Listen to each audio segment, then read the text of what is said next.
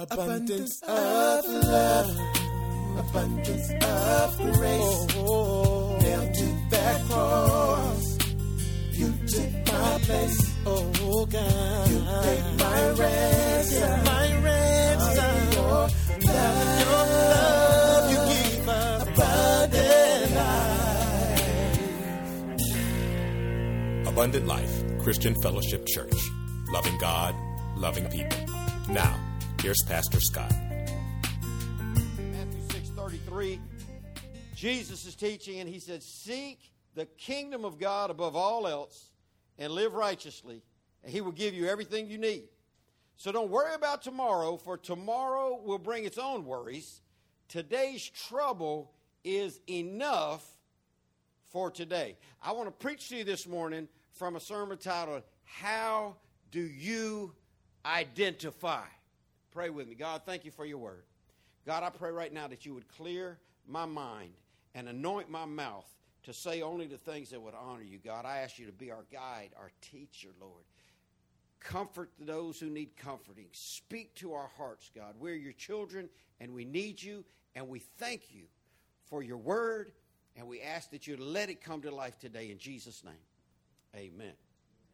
How do you identify? Man, there is a lot going on with that with that question.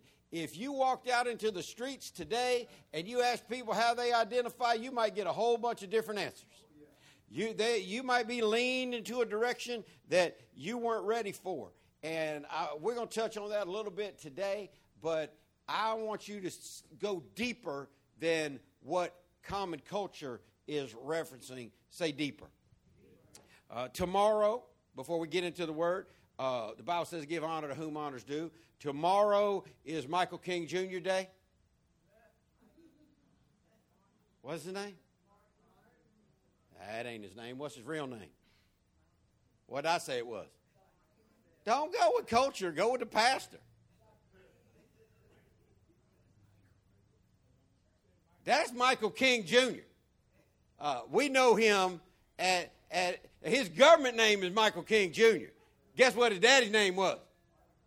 No, his daddy wasn't no Martin Luther nothing. His daddy was Michael King Sr. Look at Look at the color. Look at the color of my melon, and look at the color of Deke's melon, and, and who knows what the man's name is and who don't. Now, if you don't get if you get this for sure, you ought to be able to learn from anybody. We, we live in a world where, where, where if we don't feel like somebody's an expert on you, you I hear people saying all the time, you shouldn't have an opinion about abortion. You're a man. What does that mean? We can't have an opinion about uh, crack addicts, murder, and child molesting, and, not be a crack addict, child molester, or a murderer? You ought to be able to learn truth from anybody who's speaking truth.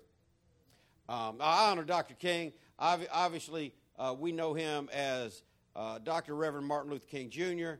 for the first five years of his life before his daddy decided to want to change his own name, and then he did the same thing to his son at five plus years old and changed uh, Michael King Jr. to Martin King Jr. Uh, Dr. King is without a doubt one of the most influential figures in American history. Uh, he's had a profound impact on my life, so much so that um, I, I have studied his life. I've, I've, I've studied his cause. I've, uh, I've, I've touched the glass. It's glassed off. You can't go in the room, but you can walk past the hotel room where he spent his last life at the Lorraine Motel, and everything is left untouched. Everything's in the exact same place it was uh, when Dr. King got shot. I've been across the street to the, the uh, Dr. King Museum. Uh, just one of the one of the great people in American history. Uh, does that mean he was perfect? No, he had issues like the rest of us, but God used him. And I've heard so many people say, "Well, what difference does it make what I do? I'm just one person." And I, I almost always say, Dr. King was one person. Then I get to Jesus was one person. So you can't relate to Jesus though, because you can't. You know, you, you you're not you're not Jesus. But uh, I, I just thank God for showing us how how how much he could accomplish through the life of one person. It's, it's easy for us as human beings to, to be inspired by people or causes or things, and there's nothing wrong with that. Different people draw inspiration from different things. Some people are inspired by music. There are people like Deacon Ken who's been in music his whole his whole life. I don't even know. Do, do you even remember when, when you first started playing? When you first got interested in music? Six years old. Made a living as a professional musician. Listen, singing worldly music, traveling around, having women lust after him. Uh, you know, as as, as the, the man in the band. Got, got a, you, you got copies of that album? Somebody might want one. You never know. Uh, hey, he's got a fan. You still got copies of uh, Go Down to Nineveh? You still got that? On? He's got a great Christian album out. Uh, but music, it would be fair to say, in some capacity, that music has been his life. But if that's the ultimate guide, then he's missed the mark by a long shot because what should be his life? I thank God for three people that know the answer. You better learn how to identify. In a world that is obsessed and consumed with causing you to pick an identity. We never had to pick an identity. Man, I'm going to tell you what.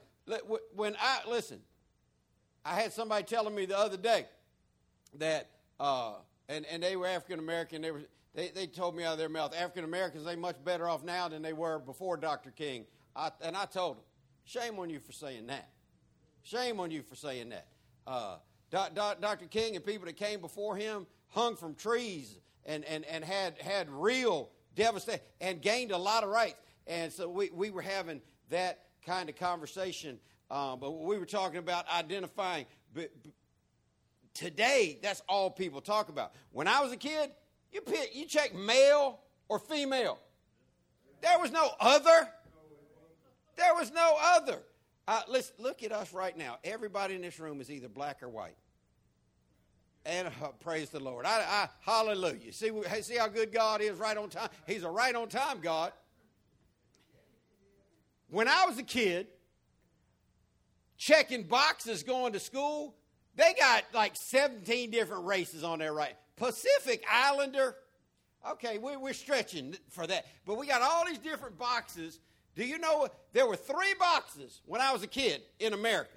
Now remember Jacksonville, Florida, when I was in uh, when I went to Joseph Stilwell Junior High School in 1976, Jacksonville was 87% white. Some, some of y'all wouldn't recognize the Jacksonville like that. But Jacksonville has grown, and as cities get bigger, they get more diverse. There were three boxes to check. You had to pick one white, black. Anybody know what the third box was? Other. Hispanics didn't get their own box in 1977. Are you kidding me? Blacks and whites got their own box. It was black, white, or other. Technically, it said other than.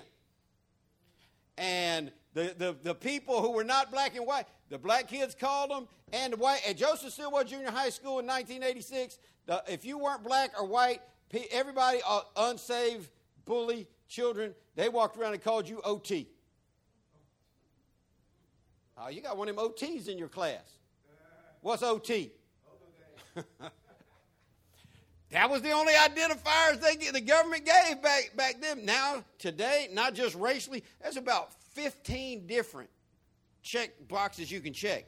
And then, but see, now we've progressed years later, 50 years later, now we're living in an America that has not only expanded the uh, ethnic boxes that you can check, there, there wasn't no OT for gender, it was just male, female. Then a handful of years ago, they slapped, slapped OT box in there, they, other than. But, but now they just got a whole list of people, and underneath the bare bast, it says other. I'm like, oh, you didn't cover it enough. Pansexual, non sexual, non binary, non gender conforming, gender fluid. You, you, you got a thousand. And, and then if that didn't tickle you, other. Man, this question is getting more and more relevant. A hundred years ago, uh, there, there wasn't all these different identities that people were so desperate to cling to, but we've got them. And there's a difference between loving something, being inspired by it, versus identifying it as who you are. And obviously, Deacon Ken has loved music. Nothing wrong with loving music. Music's been a big part of his life. It, it, it, it, it's part of, part of who he is, but it better just be part. Say part. For some people, uh, the inspiration they draw from, the thing that they gravitate to, is sports or art or poetry or music or, or dance or gossip. Boy, America is smart at marketing. You wonder how a nation that is one of the youngest nations in the world can have so much power around the world because America's smart at, uh, at marketing. I know, I know five people in the room are thinking, because of oppression and colonialism? Listen, there's oppression on other continents. None, none of them are as powerful and as, uh, at the forefront as America. Well, America did more oppression than colonialism. No, they didn't. Brazil did more oppression than colonialism. Portugal did more oppression than. But how in the world has America pushed itself as a small nation to the forefront? We're just good at marketing. We are, we are so good at marketing. We got people who latch onto this, that, and the other thing, and you need to be careful what pulls you in. Man, we market sports at a high level. Man, we've got multiple stores in most malls in the country. You know, you can't. You just don't go to one uh, gear shop. You got multiple different stores in, in every mall in Jacksonville where you can go buy a jersey that says LeBron on it or James on it. You, you got multiple stores where you can go and, and buy uh, merchandise that got brands' names on it, celebrities' names on it. But the ultimate in our merchandising is gossip. I don't know how many countries have it because I haven't been to all of them. But next time you check out at Winn Dixie, Publix Food Lion, wherever, Albertson, whatever you got, wherever you go to, uh, look at those magazines they have up near the checkout stand. Uh, they're officially called, um, are those periodicals? That might be something else. Rags, yeah, they call them in the industry. They call them rags. Just, just average magazines. They're gossip rags. And America realized that so many people are so sucked in to current culture that they want to hear every single thing that the Kardashians have to say that go ahead and or they they, they just want some juice on somebody. So and so goes bankrupt after divorce. Ooh, Costner lost all his money. I got to read that. Listen, hear me good. Kevin Costner can't lose all his money. They're still sending him money. Uh, but people just gravitate to certain things, and we, we need, and, and, it's all right to love sports. It's all right to, for your family to be big on family. It's all right for your family to be big on tradition. But what we got to be careful about is that people, things, causes never become who we are as an identity, uh, but only pieces of a life with a bigger meaning. I want somebody to say bigger meaning. See, if you believe in God, and I hope you do, but if you believe in God, you need to believe in the devil. Well, what if I believe in God, don't believe in the devil? Then you don't believe in the God of the Bible because the God of the Bible teaches that the devil is a real, active, living being with, with massive amount of uh, authority and control as God allows him to. See, if there's good, there's got to be bad. If there's light, there's got to be dark. If there's forces of righteousness, then there are forces of evil. Listen to what God told the Ephesians in chapter 6, verse 11. Put on all of God's armor so that you'll be able to stand firm against all the strategies of the devil. Now, typically, when this verse is being read, uh, preachers go into a long list of body armor from head to toe. But I want you to look at the last part of the verse. We put on all of God's armor so that you'll be able to stand firm against all the strategies of the devil. Let's pretend like we're in Wednesday night slow it down Bible study and, and, and we're raising up theologians in the room. Based on the last part of that verse, you ought to understand that the devil has what? Strat- oh, he's got strategies. He's got a game plan. He's got a game plan. He, and he game plans different for me than he game plans for you. He game plans different because he knows things that punch my hot buttons that never would push your hot buttons. I've had people in the church ask me, Pastor, is Elder Jimmy just playing about road rage? oh, no, he deals with it. Does he deal with it? He says he's better now. Praise the Lord. But they're like, and I've had people say, that's just so silly to me. I, I, I don't, I, I, people drive crazy. I don't get wired up by it. Well, the, the devil knows the right strategy for you. The devil's not going to send crazy traffic your way. Listen, whatever pushes your button's going to come your way a bunch. Learn how to stop letting the devil know he's pushed your buttons. Don't let him see you sweat. Because whatever he sees you sweat, guess what? It's coming back again.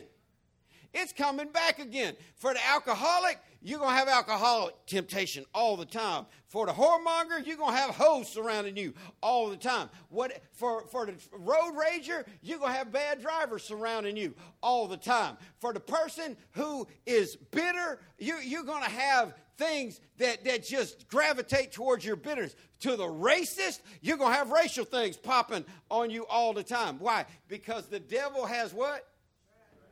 Oh, I love the specificity of the Word of God. It doesn't say the devil has a strategy.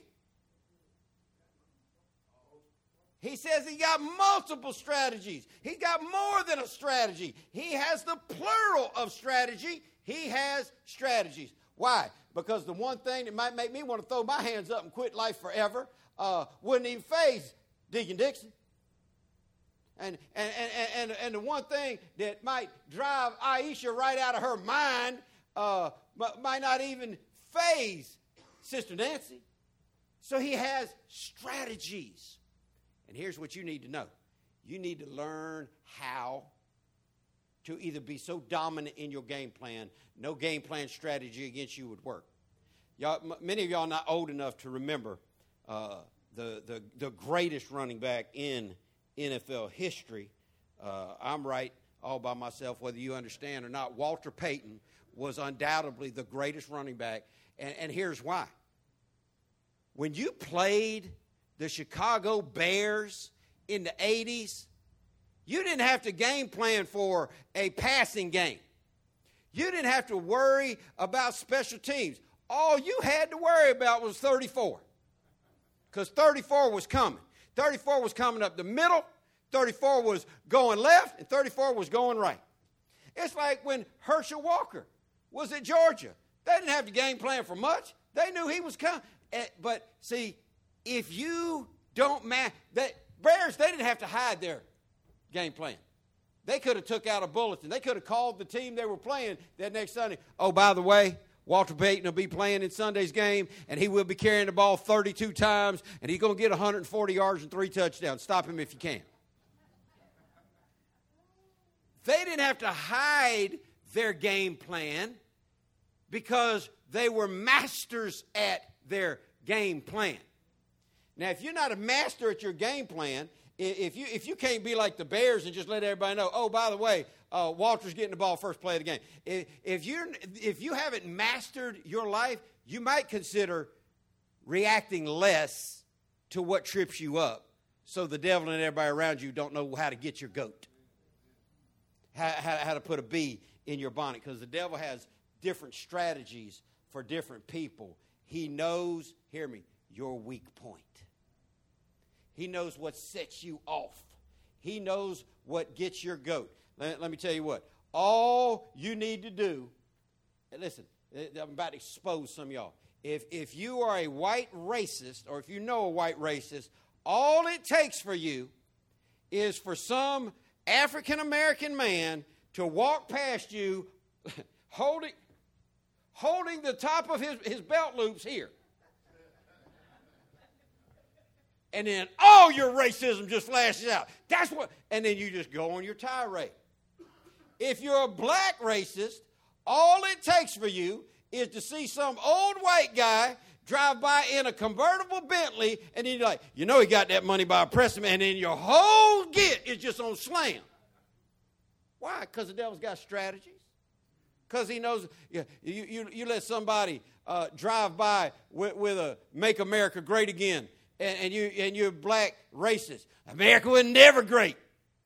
That's the dumbest thing. I, I heard, I told y'all I went around the last two weeks of the year and went to different preaching, uh, one at a time.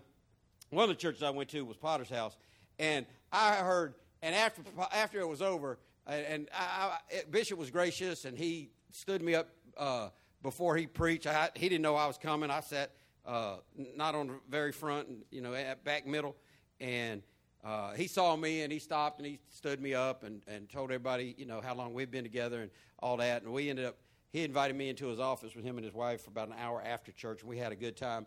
But at some point in his message, he talked about Make America Great Again, and he said, When was America ever great? I don't know if he felt my heart as, as one of three white people that were in the room.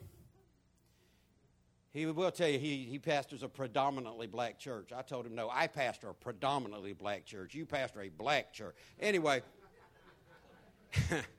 he said, he said, America, when, when was America great? See, that reveals something about the heart of somebody who says that. reveals a couple things. Number one, you've never traveled. And, and he, he, he turned it back around and talked about all the countries he's been to, and by far America's the greatest country on the planet. And then he, he, he cleaned it up with that. But uh, pe- people's pain gets exposed by what they say. I'm te- y'all already heard me tell you. Is the heat on? It's hot in here. Somebody say it feels good? It's all right? All right, leave it how it is. Uh, I, have told y'all, I hear these people say, America's a horrible country. America, America mistreats. America's a misogynist patriarchy that mistreats women. Mm. Try Pakistan. Get you some of that.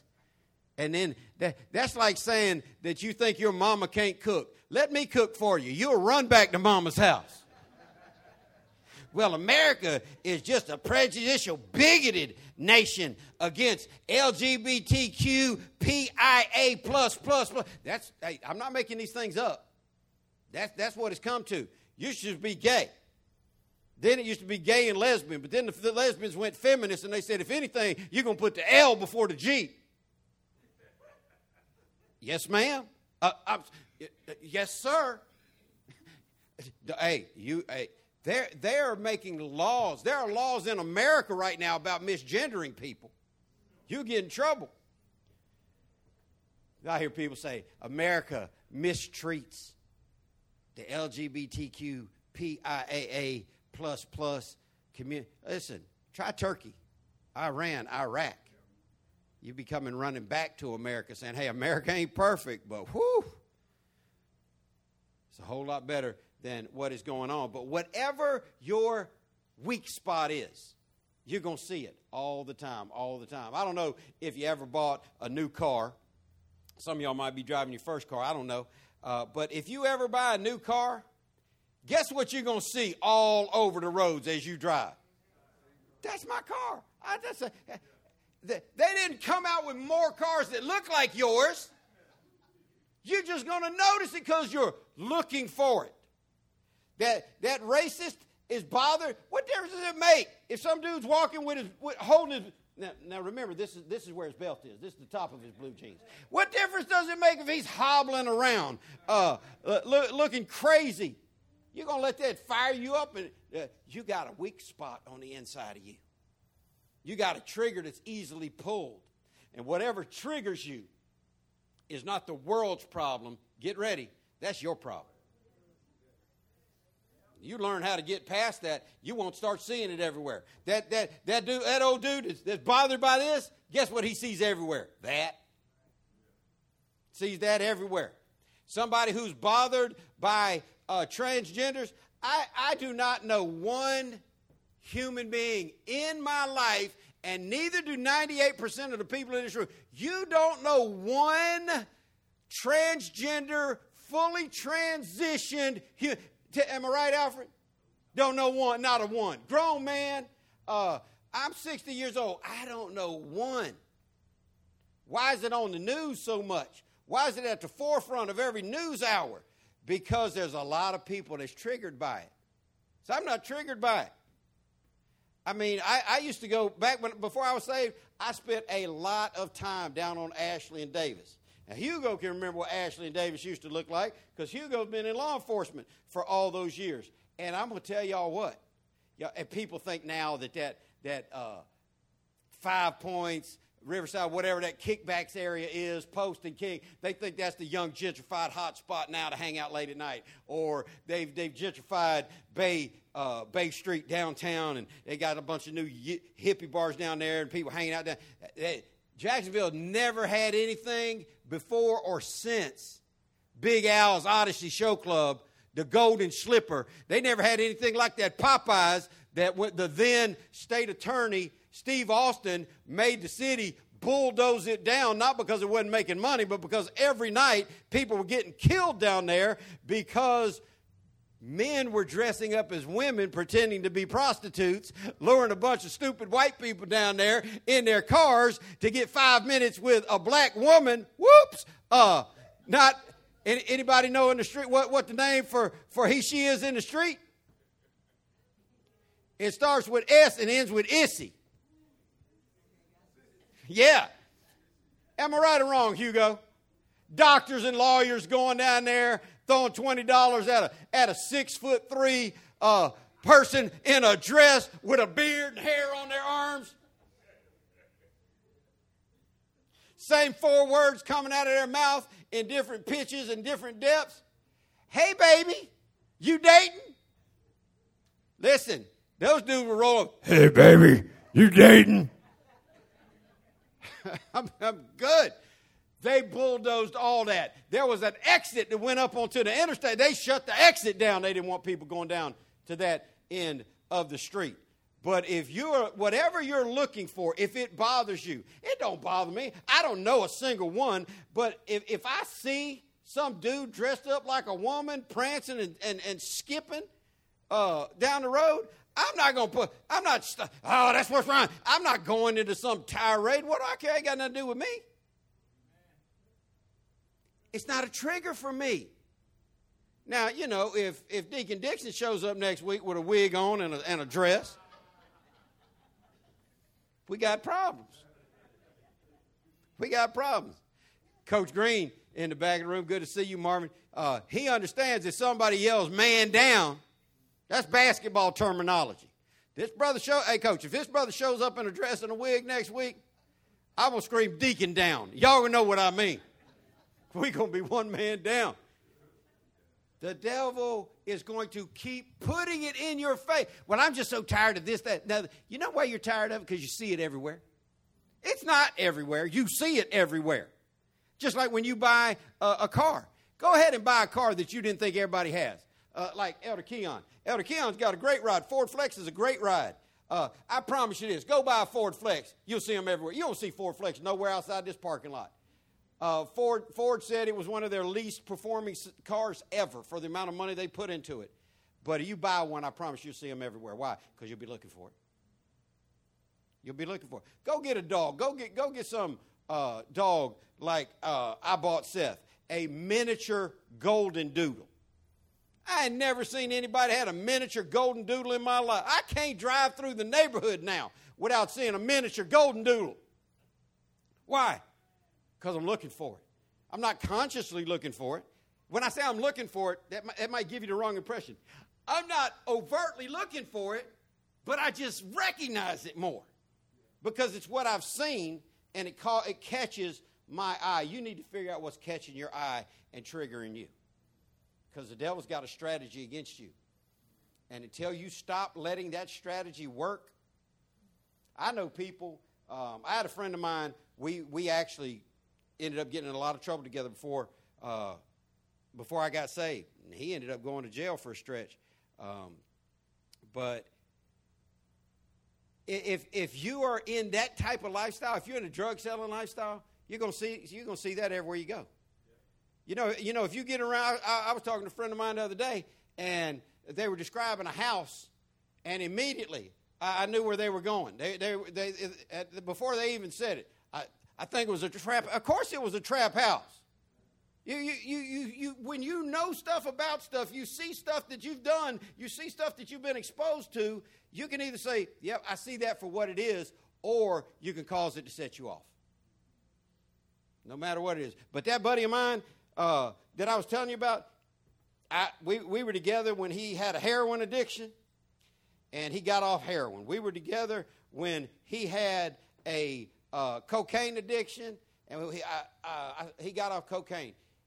He didn't smoke cigarettes, but he chewed tobacco around. He'd fall asleep with tobacco in his mouth. And if he was here right now, he, he would testify in front of you that tobacco was the hardest drug he ever had. He said quitting heroin was easy, quitting tobacco was a booger bear. And if you've ever had an addiction to tobacco, you might understand to nicotine, you might understand what he's talking about. But I saw my mother three pack a day Marlboro in the red box since she was 13 years old, picking cotton on a farm in Louisiana, rolling her own King Edward uh, cigarettes. I saw her make a decision. I'm done with these. Before she got saved, her doctor told her she had an early onset uh, emphysema at 35 years old. And if she didn't quit smoking, she was going to die. She said, Well, I'll die smoking a cigarette, happy doing what I like to do. I told y'all, my mom, she's gray now, but before she was gray, she spent 50 years of her life as an unnatural redhead. My mama's hair is the same color as mine. Well, mine's gray now, but it was brown. My mama dyed her head red because she said it fit her personality better. I said, Well, what do you think that means? I'm fiery. Yeah, well, that's one adjective.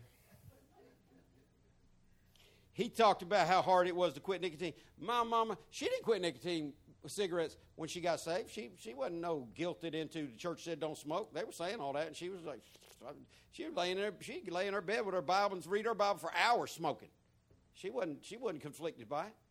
Till till one one night, a long, I don't know if you call it, it's not a string of ash, whatever it is, it fell on her Bible. And she moved so quick to get that off her Bible, and in her mind, something clicked that said those two things don't belong together. And she set down a three pack a day habit and quit it like that. That's not, that's not typical, but I know it's doable because I know my mama did it. I know it's a hard habit to get out of, but if, if, if, if you try to quit, Every, every cigarette smoker I know that ever, ever wanted to quit has quit at least 175 times. Not 175, at least 175 times. I've had people come up to me, uh, purse open, say, uh, Pastor, I'm doing so good. I quit smoking cigarettes last week, and I ain't had a cigarette all week long. Box of Kools hanging out the purse. I'm like, well, what's that for? Oh, that's just my emergency in case. Whatever it is that draws you in, it's just going to be in your face all the time. Pre, the, pre, the preacher telling jokes. I hate a joke telling preacher. Uh, you know, well, none of it is as much as you see it is. Whatever you're bothered about, there's not as much of it. There's certainly not as many transsexuals that have fully transitioned through surgery as you would think there are when that's all they talk about in Washington, D.C., and on Fox News and on CNN News but they know it bothers people. Certain people are bothered by it, so they keep putting that out. Why? Because the devil wants to keep whatever strategy sets you off right in your face. So you either got to overcome it or you got to downplay it. So he'll leave you alone by it. The devil's got strategies, different attacks for different people. I told you. A devil will use any strategy that he can to find anything other than Christ to draw away your attention. Some people are money motivated. Some, some, some people are education motivated, race, uh, affiliations, groups. Uh, you know, some, some people are like, well, are they alphas or are they kappas? Uh, some people are, they, they just, that, that's who they identify as. That, that's, that's what draws them in. And I want to say something that everybody's not going to like and everybody's not going to agree with, but you study it out and see, see what the truth is. Woke ideology is harming America at all levels and at all ages.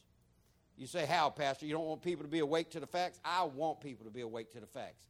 I want people to know every real problem that exists in America. But let me, let me tell you what woke ideology is attempting to separate us into specific, tiny little subgroups of subgroups. And that much separation disqualifies our ability to do what God said He blesses, and that's to walk in unity. If we're going to allow ideology to separate us into subgroups and subgroups, oh, if, if, me and Deacon Dixon went out into some culturally woke conference and they were dividing everybody up in, into their uh, identities, uh, they wouldn't let me and him go into. Now, if me and him walk in together, I want to be in whatever you know training class he's in. I want to be in whatever breakout session he's in. As my friend, we went. Oh no, no, no, no, no, no! Y'all can't go in the same one. Uh, he he's black, you're white.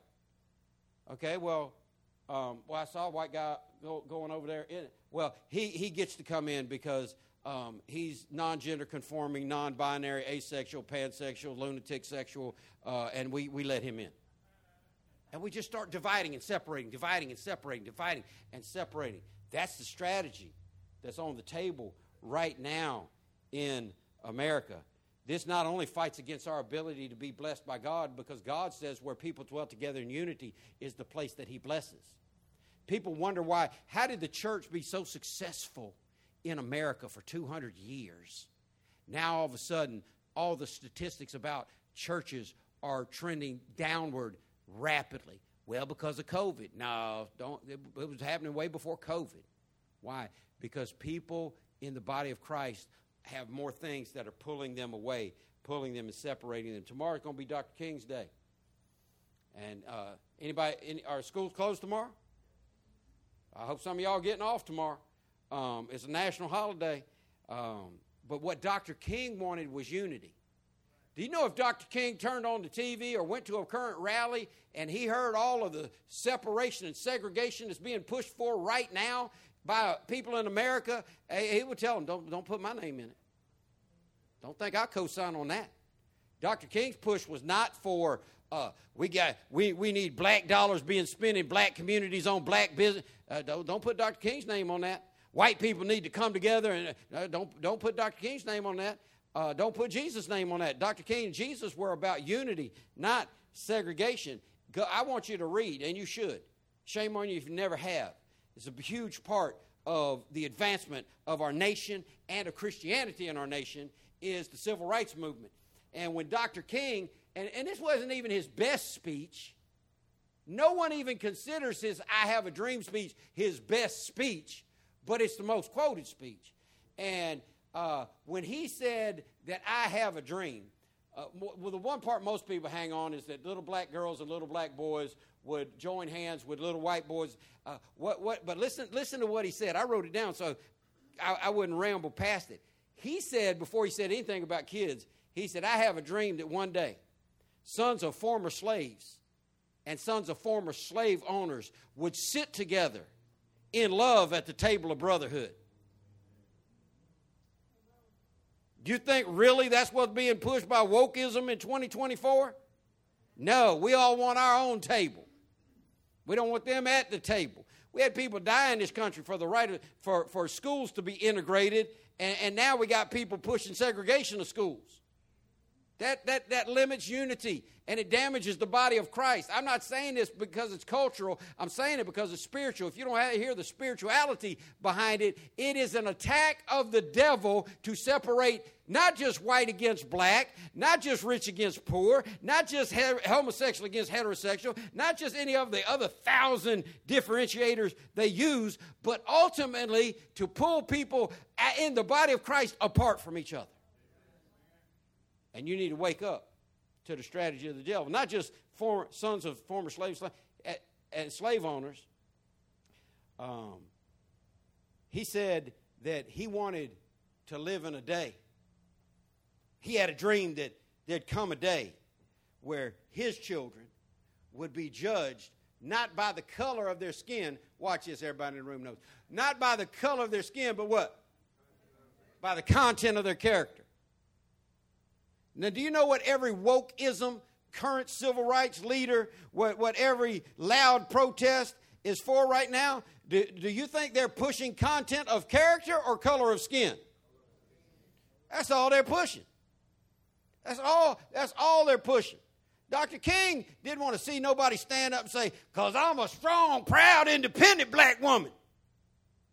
Why don't you just be a humble, decent Christian and love everybody and have some character about you? That's not just Dr. King's word, that, that is the word of the Lord. We're all different things.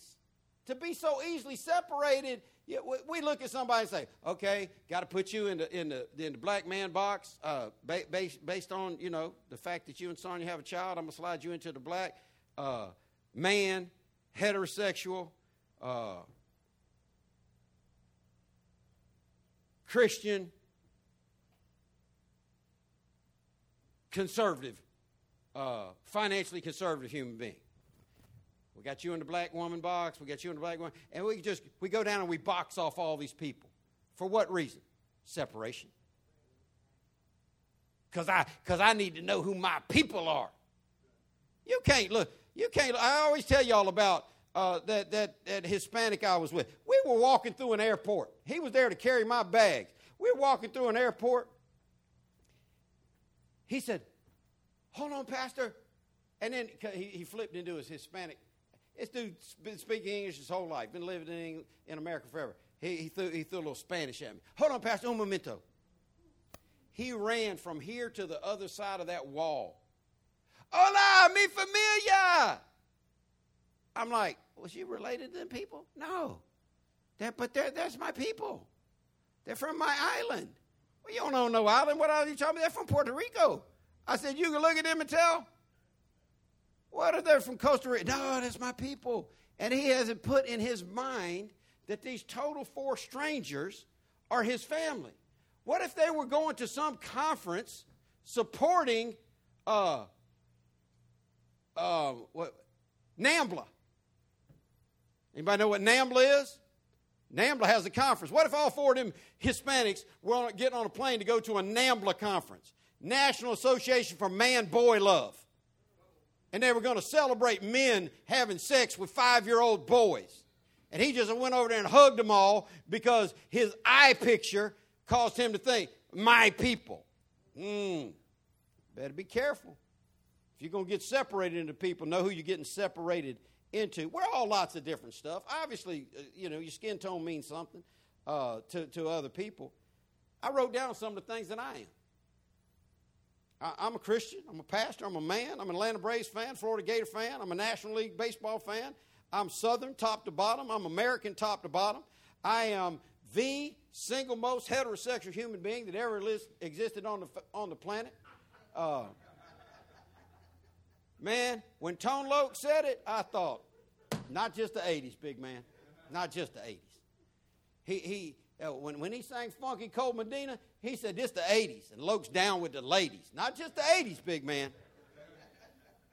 We're different. I mean, we're, we're multifaceted. I'm a son. I'm a father. I'm a brother. I'm an uncle. But the thing that we all need to concentrate on as Christians is to not allow any of those parts of us, facets of us, to become identifiers. When people talk about you, they shouldn't be like, "Oh yeah, that's that rich dude that lives over there. Oh, that that that's that con artist that lives over. Oh, that that that's that that's that hoe. She just she she wild out. That what they should say about you is you're a Christian. Your identifier beyond white, black, Filipino, Filipina, Pinoy, Pine, uh, homeboy, or doctor of jurisprudence. Uh, your real identifier ought to be Christianity. I believe the reason why the church in America is, is as powerless as it has become is because we don't see other Christians as our people. Billy Graham said it, Dr. King said it, I'm sure others said it. The most segregated hour in America is 11 o'clock on Sunday morning. That's not an accident, that's a strategy. What I tell you, the devil's got strategies. Keep them separated. Keep them separate. Keep them, keep them thinking that the other side is, is so bad that they could, wouldn't be stronger without the other side. Let me tell you something. We, we, we, we need every, every black person in this church to be here. We need every white person in this church. We need every Filipino in this church. We need every Hispanic in this church. You, you, but you, you better not identify yourself that way, or you've been, you've been tricked by a strategy of the devil. Who are you at your core?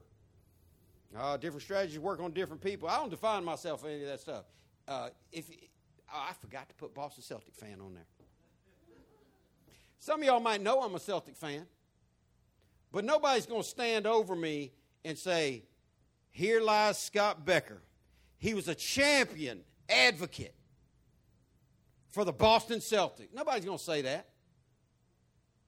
And if they say that over you, then you live the wrong kind. If somebody stands over you and says, Here lies so and so, leading led the forefront for this active cause, that active cause, if, if being an activist is what they're going to remember you as, you've identified as the wrong thing. And you fell into a strategy that messed you up. 23 and me. I had a buddy of mine. He asked me if I'd done 23. I said, Well, not for what? Well, you need to know who you are. I'm going to spit in a cup, mail it off to a lab that's been proven, by the way, to not. Listen, if you think for a couple of dollars you can get real lab work done uh, on genetic DNA to target your, your, your ancestral location, I got a piece of swampland I want to sell you. It's only cost $8 million, but it's worth every penny. He said, Well, don't you want to know? Know what? what where, where your people came from? No, I mean, what, what, well, what if, what if they were all nobility and royalty? That don't add a dollar to my bank account. If all my ancestors were, were slaves, and because listen, do, do some study. Seven times more numerically white people were enslaved to the Ottoman Empire than uh, Africans were involved in the transatlantic slave movement. And if my, all my ancestors were slaves that, that, that uh, never got any, any publicity of good, or if they were all Nobel Prize winners, that don't affect what I'm having for lunch. No, you need to know where you come from so you know where you're going. Uh, I know exactly where I'm going. I'm going to 1894 Hickory Trace Drive, Fleming Island, Florida, 32003. Uh, and, and if my ancestors were, were great or if they were nothing, uh, that's still where I'm going. Find meaning for your life if your meaning is wrapped up in, well, I, I come from uh, all, all, my family uh, were on the Mayflower and they helped develop this big whoopty hooty hoo. Man, I don't know why I got all these songs in my head today, but Janet asked the right question. Anybody know what Janet said? What have you done for me lately? Well, 700 years ago, we had a, a crown prince in our family's heritage. Well, if you're po white trash, that, that, that ain't keeping your light bill turned on, paid and turned on. All these strategies to try to get us to identify as anything other than a follower of Jesus Christ. Mm. Listen to what Paul said. Paul said, Man, y'all, if anybody got a reason to identify something outside of Christ, it's me. Because Paul had it going on. When the Bible says, Not many mighty not many noble, not many wise have God called, but God chose the foolish thing. That mighty, noble, wise that God was talking about was the Apostle Paul. He had the money, he had the background, he had the pedigree, he had the resume. If you didn't even pretend to laugh right there, let me, let me help you. Resume has no A in the word. It's spelled resume. And Paul had the resume.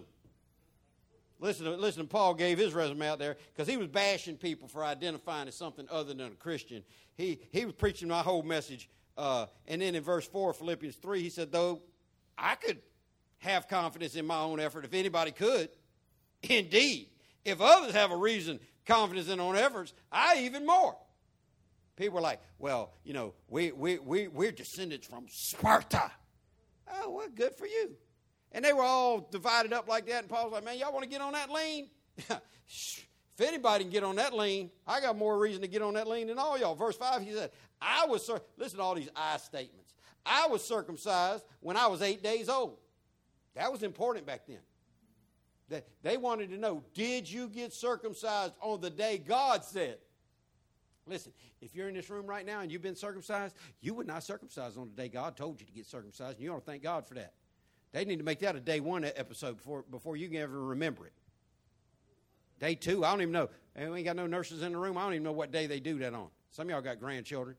Uh, but this was important in their culture. It gave them status. Say status. He said, I'm a pure blooded citizen. Now he's going to race. He said, Man, I'm, I'm a real Hebrew. He said, I am a member of the tribe of Benjamin, the most wealthy, educated, successful tribe. If he was in America right now, he would tell y'all he was a, he was a uh, an Asian that is descended from Asians. Because uh, listen, next time you want to talk privilege, Asian Americans make more, get into Ivy League colleges more, have more net worth, and do better in America than any other group of people. And he's like, man, y'all think y'all got the ups on these on these identities. I'm a pure blooded citizen of Israel. Not just that, I'm a member from the best tribe. I'm a real Hebrew, if there ever was one. I was a member of the fair. Now, let me stop on that. I had a guy give me a book one time. I lived in Tampa for a year. I went to a church, it was a Christian church, but how many of y'all know the devil sends in spies? This white dude came up to me. Uh, he said, Hey, I saw you in church today. Uh, is your first time being here? Yeah, I just moved to Tampa Jacksonville. He said, Well, you look like a good fellow. Okay, thanks. Where's this going?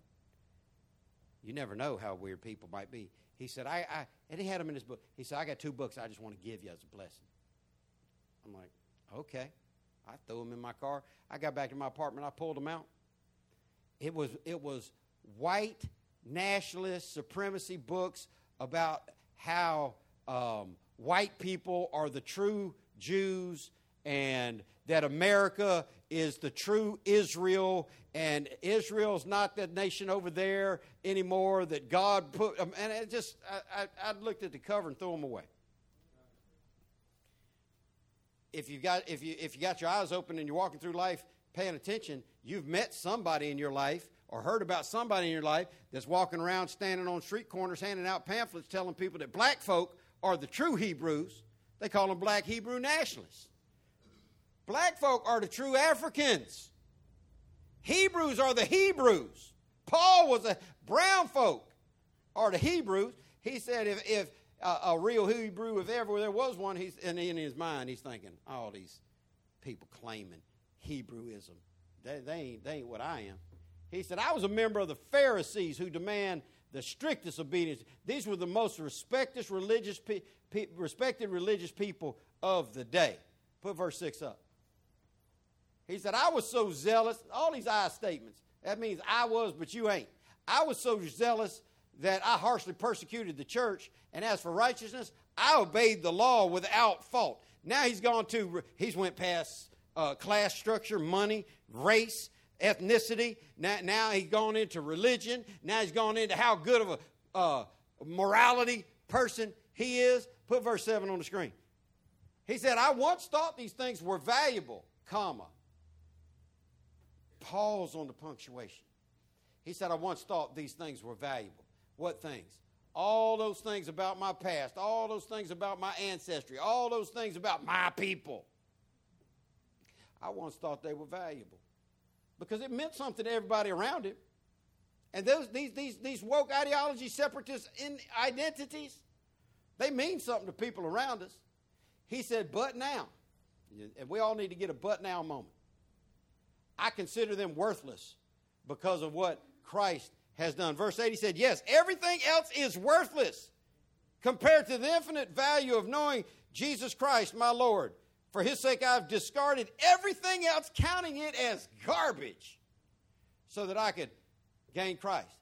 Well, Paul, how important it is, how important it is, is it to you that you're a Hebrew and, and God came for the Hebrew people? Garbage. Well, how important is it to you that you sat at the feet of Gamaliel, the most respected uh, religious teacher of the day, and that you had the highest priced education on the planet? Garbage. How important is it to you, Paul, that you came from money and wealth and power? Garbage. Everything. So that I could what? Gain Christ. Verse 9, he said, and become one with him. I no longer count on my own righteousness through obeying the law. Rather, I become righteous through faith in Christ. For God's way of making us right with himself depends on faith. Paul said, every, because Paul was that guy. He, if, if you weren't a Hebrew, you, you couldn't step with him. Even if you were a Hebrew, what tribe you from? Oh, what? Gad. Is that really? He'd tell Gad. Manasseh was that a half tribe? What? Y'all, y'all ain't even real people. Inside his own people, he classed down. How many y'all know? Uh, some, some, of the hardest problems minorities face, even still in, uh, in America today, is other minorities crab potting them, pulling them down. Paul was that dude. Paul was like, Where'd you get educated? What, what school did you go to? He was that dude. Well, what, how much money did your parents? He was that dude. He said, Man, I count all that as nothing. I just want to know Jesus and become one with Him and counting on all that other stuff. So, how do we, as Americans that have been raised up in a country that continues to violate the Word of God, that continues to violate the wisdom of a God ordained movement like the Civil Rights Movement and, and the brilliance of a human being like Dr. King to call people together, together, together, together, together. How, how, how do we overcome the stupidity of decades of separating? Of, of having white people say, one more, one more black person moves in this neighborhood, I got to move out. Really? They might be the be- best blessing of your life you ever had and vice versa, and all the way around. How do we overcome hundreds of years of that that draws us away from the teaching of the Word of God? Last two verses I'm going to give you. I'm going to be quick, but I want you to hear them because this is the key of the key of the key. Our text, Matthew 6 33, Jesus said, Seek the kingdom of God above all else, comma. That's number one. Say number one. And number two, and live righteously. And this is one of those if and then promises I talk about. The Bible has promises. Most of them are conditional, where you got to do your part before God's even going to think about doing His part. And this is a two for one. This is two commands to get to one promise. You got to do two things seek God above all else. If you're more white than you are Christian, you will never be good in God's kingdom. If you're more black than you are uh, Christian, you will never. If it's in your mouth, I'm still waiting. I want to. If you meet her, send me, send me the video of it. I have never met uh, a white man that says, because I'm a grown bleep white man. I've, I've, I've, met the black man that said, I've never met a white woman that said, because I, cause I'm a big, strong, independent, uh, powerful white woman. Uh, different strategies for different people. That, that, that don't work. Nancy Richards never looked at herself in the mirror and thought, I'm a big, strong white woman. She laughed. She, knows, she knows what she is. She ain't need nobody to pump her up and draw her, her into some identity. If you identify as anything and you let it pull you away to cause you to think that's who you are, you've missed the purpose of God's kingdom. And you can't get to the promise in this verse because you got to put God above everything else. Men, sometimes that's hard. Sometimes you got to, you know, make nice with a Laker fan. Y'all didn't get it. You got to put God above everybody else. That's that's on that's even on the Florida Georgia game. And that's right, Florida Georgia game. Florida Georgia game. People come wearing, wearing footprints tattooed on their face in red and black. People come wearing orange and blue. That, that can't be your identity. That just has to be a side piece, a very marginal piece of who you are. Don't separate yourself and, and, and get in these little cliques and corners. You got to seek God above all else. Second thing you got to do is live right. People don't want to live right.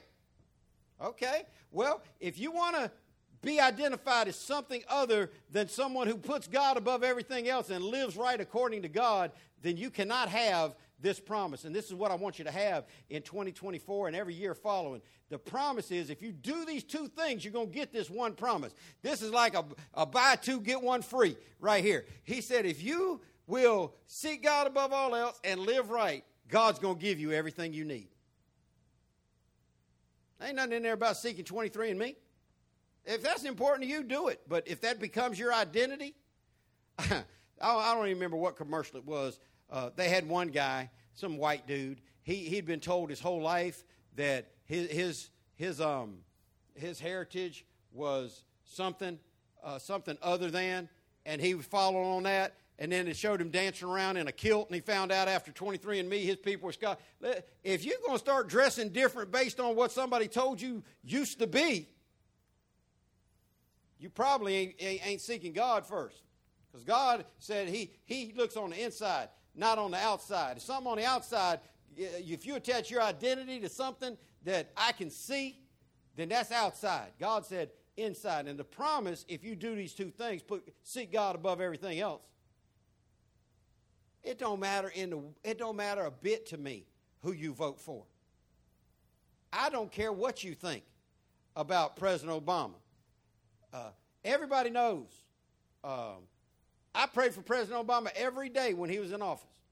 I did the same thing for Donald Trump. They're not two men. they're not two men on, on, on the character level more different than those two people. You figure out for yourself which one that I, I'm putting on top. You need any help, ask me after church.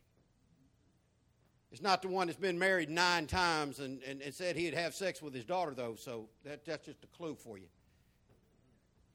I don't care which one y'all, who you like, who you don't like. Doesn't matter to me who you vote for, who you don't vote for. Doesn't matter for me uh, what, what, what your theory is on same sex marriage and non binary gender conformity. Is the most important thing in your life seeking God's kingdom? Or are you seeking politics and race and money and education? Are you separating or are you uniting? Because Christians need to come together. We can't do it with all this woke identity check boxes. And if we don't do it, then we won't have what verse 33 said. He said, and he will give you. This is a then. This is after you do all that other stuff. He will give you everything you need. I'd love to see the Celtics win the title this year. They're in first place. They got the best team in the NBA. Some people would argue about that, but you know, real coach will tell you you are what your record says you are. I'm not going to lose any sleep if they don't. Who, who, won the game? I didn't even see who won the game last night. I, I grew up with Miami Dolphins sheets, bedspread, uh, curtains, all that. Who won the game last night? I figured they would. I didn't even I didn't even check the score on it. ain't no scare. There was a day in my life. I used to not go to church on Sunday night, and I was a teacher. When the Dolphins would lose the one o'clock game, I'd throw stuff in my house, and I'd be like, I ain't even showing up tonight, and people gonna be here. And I was so identified as a Miami Dolphin fan. But as God began to mature me and grow me as a Christian, I'm like, what difference does that make? Is that going to change eternity? ain't going to change eternity if the Celtics win this year. Would like to see them win. But unless I put God above everything and live right, I'm never going to have everything I need. Too many Christians sitting back wondering when my ship going to come in. When am I going to get past this, all this? Never living the way you're living. Not until you start putting God above everything else. If you're more white than you are Christian, you'll never get this promise. If you're more black than you are Christian, you're never going to get this promise. If you're more anything, if you're more Republican, more Democrat, if, if you're more active in any cause other than seeking God first, you will not ever get everything you need. You'll be a struggling person all the days of your life. Well, how can I do it, Pastor? Well, I've been trying to do that for so long. Last verse, the very next verse, verse 34. So, and when you see so contextually here, that means because of what I just said. Don't, here's what you should do. Don't worry about tomorrow, comma. God's saying live in the now. He said in many places don't to forget about the past. Well, I need to know the past. Uh, he's saying don't worry about tomorrow. Well, I need to plan for tomorrow. No, what you need to do is what that old. So y'all know I ain't a country music, uh, a Southern gospel music fan, uh, but they got some good words, and you need to do what that whoever it was said one day at a time. Sweet Jesus. Now she didn't really say one day at a time. She said, One day at a time, sweet Jesus. Now, you don't have to do it like that. But if you don't start living in today, if you're so worried about your past or your future, the devil worked a strategy on you. You've been snuck. You stepped into that trick bag and He's laughing at you. Stop focusing on the future. Stop focusing on the past. Don't worry about tomorrow. Why? It's the truest thing's ever been said in life. Tomorrow bring its own worries. well, shouldn't I be prepared? Yeah, you should be preparing. Yeah, you should be wise. Yeah, you should have goals in the future. That's different than worrying. Don't get so focused on it that you skip past today. There's so many people that are really want to be in their heart. They want to be everything that God wants them to be, and they want to have everything that God wants them to have. And they're so worried about the past, the future, the, the who the president is. They're so worried about elections and money and econ- that they're missing out on the big picture, and that is loving God and loving people. When's the last time you talked to somebody that mattered to you? I ain't talking about Love you, bruh. Love you, sis. I'm not talking about that. When's the last time you called up mom or daddy? When's the last time you looked your child in the face? When's the last time you embraced somebody that God put in your life that made a difference in your life and, and, and, you, you got in the moment? Stop the madness and just, just live in today. Be a right now Christian. When the Lord's disciples said, Teach us how to pray, he said, Pray like this Ask God to give you your daily bread. Get you through today. Why? Tomorrow's going to take care of itself. Tomorrow got its own set. It's got its own bag of troubles. And the last thing he said, today's trouble, that's enough. That's enough for today. Let's just get through today. Stop talking about what you're going to be once you get past this hurdle, what you're going to do once you, when, when, once, once you get married, once you get divorced, once you get a better job, all that, that's not living in today. That's living in a fantasy of going to do land. It's never going to happen. But the devil, he worked us. That's the strategy he worked on you. He's got all kinds of strategies. But the way that you can get everything you need is by doing those two things. Come on, Victor. By doing those two things. By Seeking God above everything. Seeking God. Seeking. It's embarrassing in my lifetime. I told Jake last night because he was watching both games, and I, I said, Well, what's, what's your fiance doing? He said, Oh, she's doing what she does every weekend. She's sitting right here beside me. I said, Boy, you telling me you make that woman watch nine hours of football every Saturday and every Sunday? He said, Well, you know, she got her dog in her lap. I'm like, and then I thought, that was me years ago.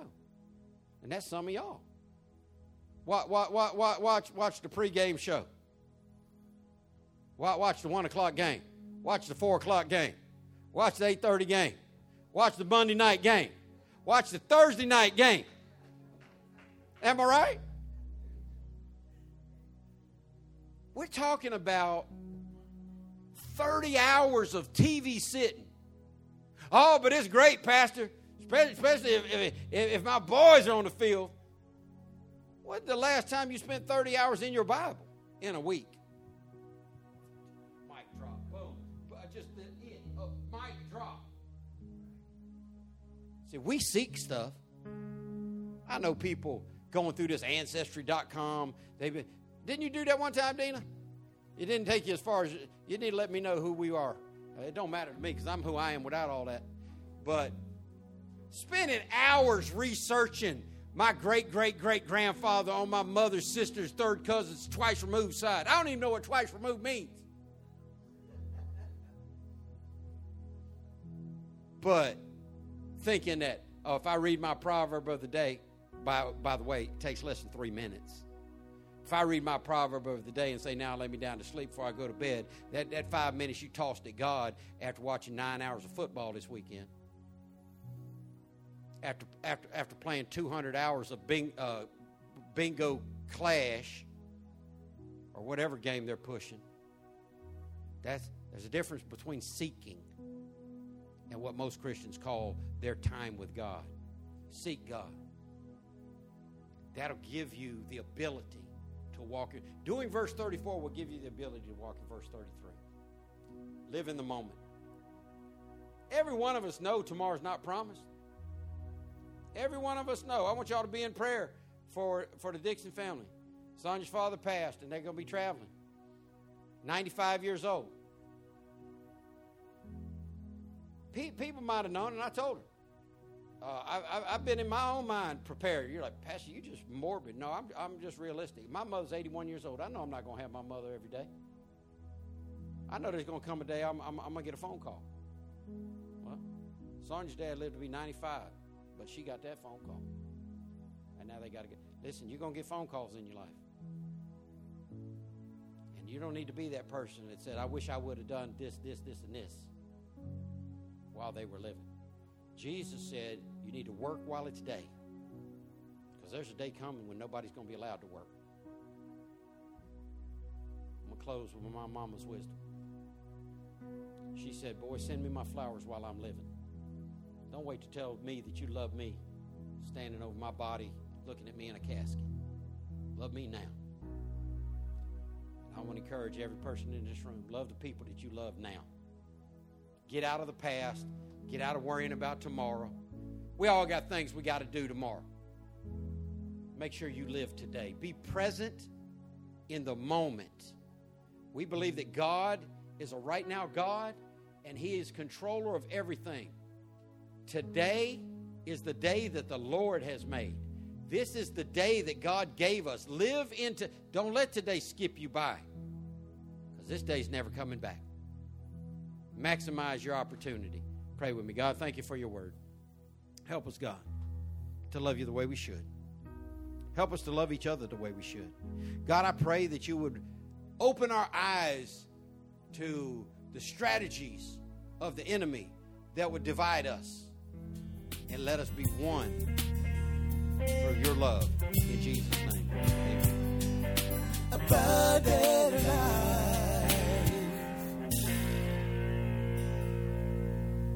Thank you for listening to the ALCF Sound Doctrine Podcast and visit us on the web at alcfnow.org. Your financial support for this ministry allows us to share the gospel around the world. Your support is greatly appreciated. If you would like to give a donation, please go to alcfnow.org. Abundant Life Christian Fellowship Church, loving God, loving people.